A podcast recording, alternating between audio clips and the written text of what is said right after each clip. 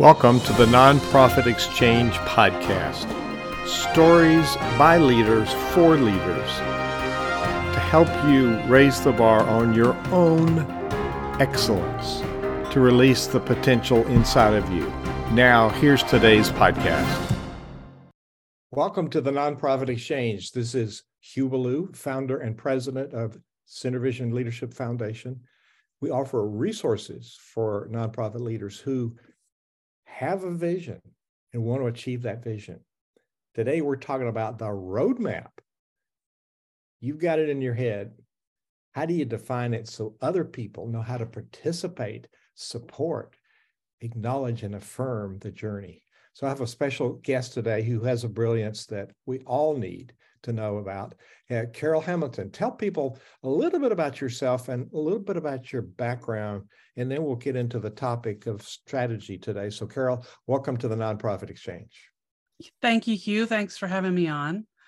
Um, my, as you said, my name is Carol Hamilton, a Grace Social Sector Consulting. Um, I'm also host of a, a podcast, Mission Impact. Uh, Hugh was on there a couple episodes ago, so thank you for this. And um, I love doing strategy. I know that's not what everybody loves, but um, my strengths finder lines up with that. So all my uh, top strengths uh, line up in that that strategy side of things. And I just think it's so important for organizations to really get clear about where they're going um, and where they're going together. Uh, as you said, one person can have a vision but how are you collaborating and co-creating uh, the the road to get there?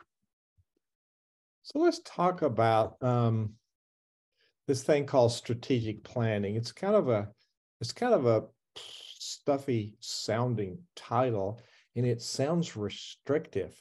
But you and I talked a little before we went live about it being just the opposite. So talk for a minute about the importance of having a written strategic plan. Yeah, I think there are lots of reasons why it's important, and it's and the end product um, is is a written document, hopefully one uh, that's really a living document. Um, literally now uh, could be in a in a Google Doc that everyone has access to and ultimately can can edit. But if you have if you don't go through the process every couple years of stepping back and really having conversations about what are we doing? Why are we doing it? How are we doing it? And how are we doing it together? And what do we need to focus on now, uh, given where we are, um, to get closer to the vision we're trying to enact? Um, there just ends up being a lot of static in the system of an organization, people kind of pulling in different directions, uh, interpreting things in different ways. Um, and so instead of everyone kind of, if you have the image of the the folks in a in a in a boat everybody rowing together you're you're kind of moving in different directions and it, and it's there's so nonprofits are so leanly resourced that not having that complete resource of your people all moving in the same uh, general direction can is, is a real detriment. So there's some some myths that we've inherited or maybe we make up ourselves about oh i don't have time to do this because there's important work and oh it's going to limit my creativity or oh i'm just going to give some answers and have the, a consultant write it for me. So do you have answers to those what i define as myths? So yeah limiting your creativity i think um there's always going to be things that pop up. I think the other thing that that folks are afraid of is, you know, we we live in such um, the complex and fluctuating times. Uh, certainly, the last couple of years have uh, shown us how you know the world, the universe can just throw us a curveball every once in a while, um, and we have to we have to reevaluate. But if you don't have a shared understanding of how you're moving together as a group, uh, nonprofits aren't just one person.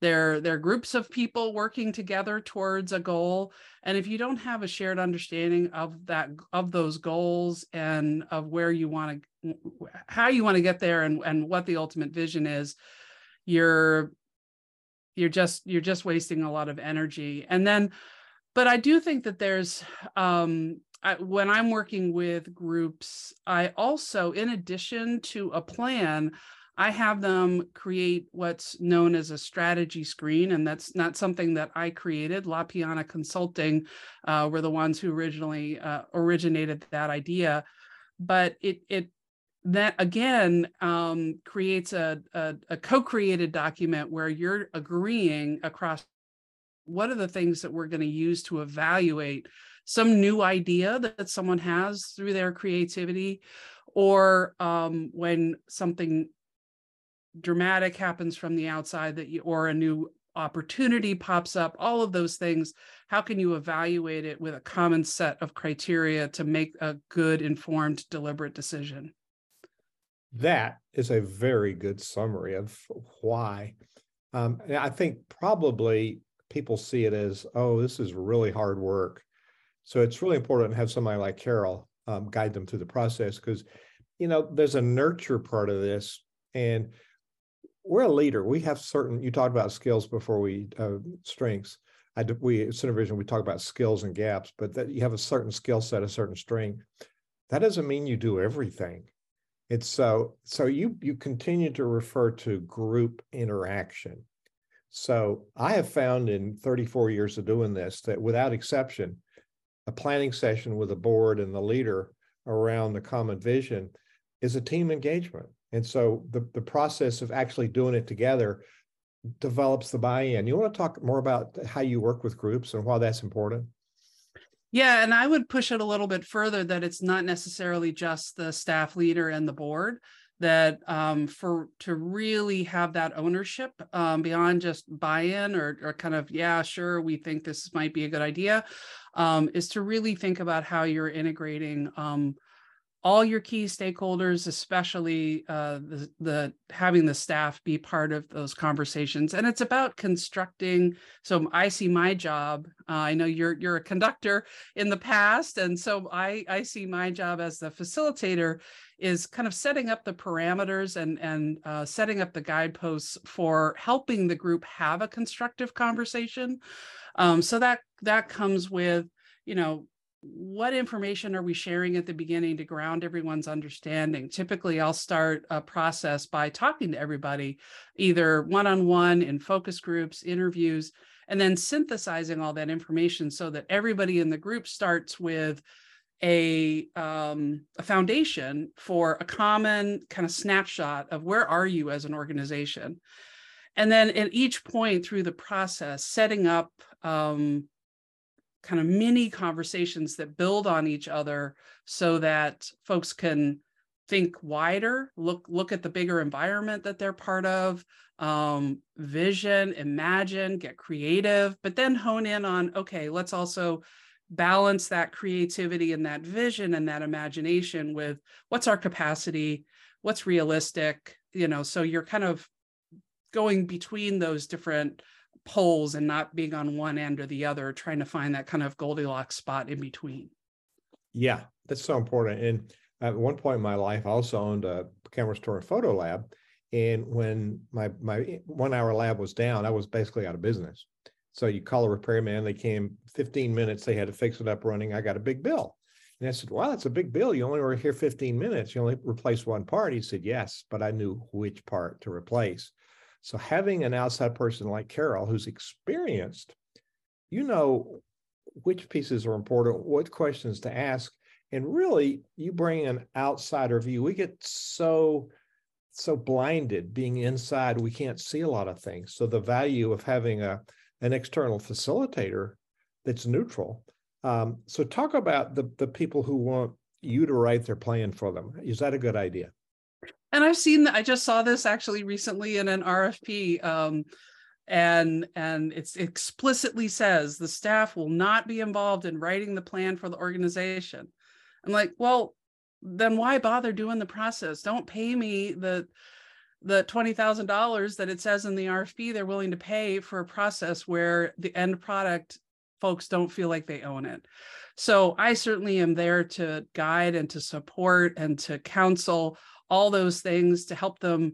I think one of the another important things that that uh, a outside facilitator can really help the group with is to help them make decisions and discern and focus because uh, I think that's one of the things that people really fear out of a strategic planning process is that they're going to kind of end up with these, you know, they they remember that retreat where they left the the retreat with those long page after page of newsprint of ideas jotted down, but nobody other ever kind of decided, okay, these are the most important. Um, so ultimately, the plan has to be the organization's. It's the organization's plan. It's not my plan uh, and they need to really have their hands on it all the way through to, to have that feeling of of ownership and the same leaders to complain about my board is not engaged are the ones that want to write the plan or have it written and give it to them which they're right i'd say they're cutting them off the knees. There's no buy-in in that process. Right the board is not engaged the staff is not engaged and then um, you know I've, I've yeah i've worked for folks who said well go get buy-in for this. That's not how it works. You get buy-in by involving people in the process not by manipulating them into you know doing whatever you want um, i mean i'm sure there are many organizations that that that you know run that way and probably aren't as effective as, as they could be but from my point of view um, the whole point that's why so many people talk about the fact that the conversations that people have through the process uh, can be as important as the end product and it's because you're building that buy-in, you're building that ownership by them being engaged. And I've seen boards become more engaged and staff become more engaged through a process like this, where they're really getting to talk about the tough things that the organization needs to grapple with. Amen. Amen. And and 34 years, I, I do the same work, and you and I. There's probably more work than 100 of us could do out there because every nonprofit needs a strategy, and they need to revise it every every so many months, depending on how much is happening, three, six, nine months anyway. And you don't throw away the old and start over. You just, you know, you want to adapt. And like you pointed out, times change. We got to go back and look at what we've done and not throw out the, what's the old expression, the baby in the bathwater. Right. So as you're talking about the uh, the people participating, the motto comes to my mind: the planners and the doers are the same. Do you do you agree to that? I mean, I think they both bring a different perspective. So um, the board ultimately, is, depending on the the stage of the development of the organization, um, you know, if they're an all volunteer group, then yes, the the planners and the doers are going to be the same people. For many organizations that have been around for a while and have more of a differentiation between the board and staff they're not going to be the same people. But having all those people in the conversation makes all of it more more doable and realistic and more likely to get done uh, than just sitting on the shelf which is you know the the tragedy of too many uh, strategic planning processes oh yeah i want to talk about that but before we go to go on the shelf thing you you you talked about including other people which is absolutely essential you know, in companies, when I work with companies, the person that empties the trash or answers the phone knows things nobody else knows. And so we tend to undervalue people. Oh, they're not very important. Wait a minute. They might add value. But it, it also occurs to me you've got staff, you've got other stakeholders, you got board, maybe some advisors, maybe a donor or two. But you've got this, this um, diversity of perspectives, which can enrich the whole thing but it really helps enlighten people and engage people. I have had leaders saying, oh, they won't step up and do anything at the end of a planning session. Everybody in the room had their name on an action plan. So, so specifically, what I was leading to is it's a good chance we sometimes are not clear on roles and responsibilities. You know, the board has very clear governance and financial oversight. They don't run the day to day. Staff, the other leaders. So it's a good time to, you know, define with those those outcomes and those those goals, it's a good time to define roles and responsibilities. So talk about uh, that a little bit and how that shapes through that whole planning process. Yeah, at the end, I mean, I think another um, kind of pitfall that people can fall into is trying, and this is where it starts feeling really stifling uh, planning, where they try to nail down everything and they're trying to nail down everything for three years from now. And it's completely unrealistic. So um, once a once a plan is done, and I, I when I'm working with groups, it tends to be pretty high level. You know, three, no more than five. I literally won't let them have more than five goals. You know action steps that go with those goals and then defining what success looks like. So you know you could say and and your action steps have verbs you know that, that there's action in them. Um, but also having the group define what are, what is it going to look like when when we've made progress? Sometimes that's metrics sometimes that isn't. Um, sometimes it's we get the thing done. Um, so that i see is the plan and then that next step is okay year one or you know next six months whatever time frame shorter time frame that you want to want to decide on um, how are we actually operationalizing this? How are we implementing? That's when it's like you know and susie's going to do x and this committee is going to be responsible for y and we're going to get this done by you know quarter one and we're not going to try to tackle all of it in that first six months? What are we focusing on first? Yes, we and going back to what you said earlier, we leave this quote retreat with this whole long list of to-dos. And sometimes it's overwhelming. Very what, overwhelming. Yeah. And what you just identified was how do we we sequence these and put them in phases, which then people can breathe a sigh of relief. This is what we're going to do the first month. And it's probably a lot lighter lifting than what happens 12 months down the road or six months down the road. So I think I think giving people a sense of they can do it and they can do it in a time frame that you know you've highlighted some very key things and these are really pitfalls. So back to one you you highlighted just a few minutes ago. You, you and I have both been called in for a consultation about a strategic planning retreat and they say, "Oh, we got an old plan," and they pull it off the shelf and dust it off. It's time for a new one. So how do we how do we prevent that? Well, I think it it is that first thing that we just talked about. Well, you have those high level goals. It's a living document, and then you have that year one or you know first six months implementation plan. But with that, you have a process for reevaluating, assessing progress, and asking some key questions. And you, you agree, we're going to come back to this in six months, or we're going to, you know, we do a quarterly check in and we're going to look at it then and see where we are. And then we may make, some tweaks. We may, you know, after a year, we may decide that something isn't as relevant anymore. Um, and we may say, okay, we finished that piece. So they're, you know, looking at what have you finished? what's still making sure everything's still relevant? Um, and then you know what do we need need to adjust? What are new realities that we need to incorporate?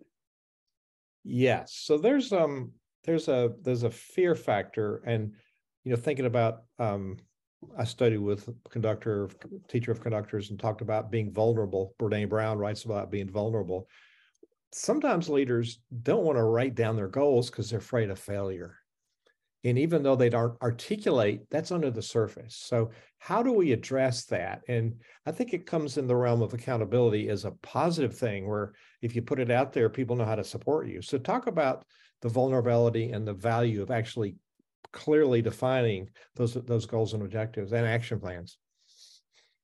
Yeah, that's an interesting thing. I haven't hadn't thought about that necessarily before, but I do I do think you're naming an important piece and it and it maybe it's it's where people have kind of objected of oh that that nails down my creativity or you know i feel stifled by it but what they're really fearing is that accountability but then i would balance that with um you know what is failure uh you may get a year down the line look at a goal and say well, we tried this and it didn't work, so we need to try something new. I have a personal plan that one of you know a, a three-year vision so I, I you know as a consultant i have to say well am i am i doing the same thing that i ask my clients to do so i, I did this a, a, a little while ago and i was looking at it at year end and and looking at one of the big goals and thinking I mean, and this is at the personal level for my own business, but is that something I still really want? Is that really the vision that I want? Or is that just something that I'm thinking I should do because that's what businesses are supposed to do? So just because you wrote it down a year and a half ago doesn't mean that it's the same, it's going to be relevant or the same thing that you all agreed needs to move things forward now. Um, and uh, if something is a failure, if something doesn't work, have you created the space in your organization and the the safety the psychological safety for people to have that conversation own up to it and learn from it? Ah yes. Words of wisdom. Our guest on the nonprofit exchange if you're just coming by on watching it it's uh, carol hoffman. We're talking about um, the pitfalls of strategic planning so um, Carol Hamilton liked the musical. Hamilton liked the musical. That's it. Did I say Hamilton? Yeah. So um, the the common mistakes or pitfalls that get in the way of the process itself. Now, a lot of people try to do it themselves, which I think is very difficult. I do this for a living. I have a for-profit and a nonprofit, and I have other people, from like my board for the nonprofit, do the strategy with me because I'm too close to it. And so I think it's a mistake to try to do our own. What do you think? Yeah, I mean, sometimes you'll have someone on your board who's, you know, maybe they're a strategic planning consultant or maybe they've done it in their organization in the past and so they volunteer to lead the process and obviously that that's an affordable way to do it but it means that that person you've lost their perspective because when they are leading it they have to pay attention to the process what's the conversation have we heard from all the voices around the table? Who haven't we heard from? They're paying attention to all that and they're really not able to bring their perspective. And so you're losing that perspective of an important person um, in, in your group. Um, and I think it's harder. Uh, and if the the executive director wants to lead the process, again, you can't be a facilitator and a participant at the same time. And so it it takes them out of the participatory role. Um, so that's i think where one of the values of bringing someone in from the outside and um, you know when we do that beginning process of talking to everybody folks may be more willing to tell me things and i'm able to then share back feedback and hold up a mirror uh, that with maybe some uncomfortable um, realities that are within the organization that might be avoided if you just did it all yourself, did a DIY. And still, there are blind spots. We all have. And if we all have blind spots. That's right. If we're two inside, we're going to multiply those blind spots. Um, so I think part of the transparency and, and, vulnerability is bringing somebody in from outside um, to actually, and, and we're not, it's not a weakness in leadership at all. It's a strength of leadership because we hold the vision and we lead the organization and really bringing in somebody with a specific expertise shows a lot of wisdom in leadership. Now, you talked earlier about things shifting. One of the things that shifted dramatically uh, in the last few years is uh, we work more virtually. And i don't know about you but a lot of meetings most of the meetings i'm on people are in different continents even so we have virtual teams. How does strategic planning work, work virtually and is it valid working virtually? Oh, 100%. I mean, obviously with the pandemic, I had pro- um, projects that were ongoing and had to flip to virtual immediately. And the I over having done now many many um, using virtual using a virtual um, facilitation, I really see a lot of benefits to it. Um, for one, uh, the traditional model was the day long or the day and a half retreat. And certainly for most nonprofits, it's probably a day. And by the time you're actually asking the group to make decisions, it's four o'clock in the afternoon and they're fried. They've been thinking hard all day. They're wiped out. They've hit cognitive load and they can't make decisions. So, so that's one of the reasons you come back with to the office with a kitchen sink of a million flip chart pages of too many ideas that you can't do. Um, so one of the things that I've seen be really valuable is actually chunking out the process. So you're doing it two hours at a time, three hours at a time. Um, one to just not have people, you know, experience that Zoom fatigue, but it also with that time in between um, it gives people some time to think okay so the first session we're we're looking at all the data that's been collected and what people are saying about the organization we're going to have a conversation about that. And then i come to the next one i've had a couple weeks to kind of think about well you know where are we?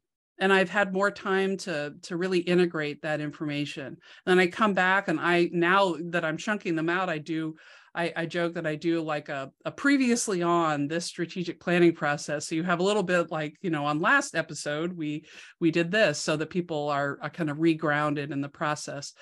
But it really enables people to um, take be a little more deliberate and take a little more it it it takes the same amount of meeting time but you're just doing it over a, a slightly longer period and so there's more time for thought and um, and time for gr- smaller groups. Let's say you have a big group session and then you you get together with a smaller group to do some synthesis. So you you're able to kind of be a little more flexible where in a retreat you would have had to run out in the everybody else is getting their afternoon snack and you're trying to scramble to synthesize the next thing for the next piece. So it it it makes it a lot it there's just a lot of benefits. I have found exactly the same thing and you know it's still relationship building absolutely. And the the breakouts you can do on zoom are absolutely priceless. And then like you said you do one section of it you got a chance to think about it before you go on to the next one. So lots of lots and lots of really good value there. So it and it it's really not either or. There's ways to do some exactly. of some of each. Absolutely. So yeah. let's go back to something you referred to earlier um, sometimes we get really hard nosed about this especially type a personalities like yours truly. We said it we got to do it. It's hard it's written down. So it's unyielding. We said we're going to do it. Well take a look. It's not working. So i think somewhere in in in conflict work there's there's the renegotiation model where you do the role renegotiation. Okay what we what we thought was going to work doesn't work. So let's come back and renegotiate. So it's sort of the same kind of thing here what and you said what did we learn and you don't have to wait till something fails Right. You know, I can I can tell I'm rehearsing a piece of music I thought fit, and it, it's not going to work. so at some point you say, "Come on, let's do something that'll be more fun," or or so there's a pivot point. So what advice do you have for people when it becomes evident that we didn't think this through or things have changed? It's a no fault kind of process. So how do you determine when to do that, and how do you negotiate that? Well, that's the the reevaluation process that I think needs to be part really the extension and um, the continuation of your strategic thinking discipline really where you you've got these goals that you've agreed on you've got the action steps success how you're defining success and and in, in a way it's always a draft even though you know you, you the vo- the board voted on it and we stamped it and we said you know from 2022 to 2025 this is what we're doing. But making sure that you have that a regular process for reevaluation and i think it's going to depend on the organization exactly what cadence that is and who's involved. Um, it may be something for a staff it may be at every monthly staff meeting it may be quarterly.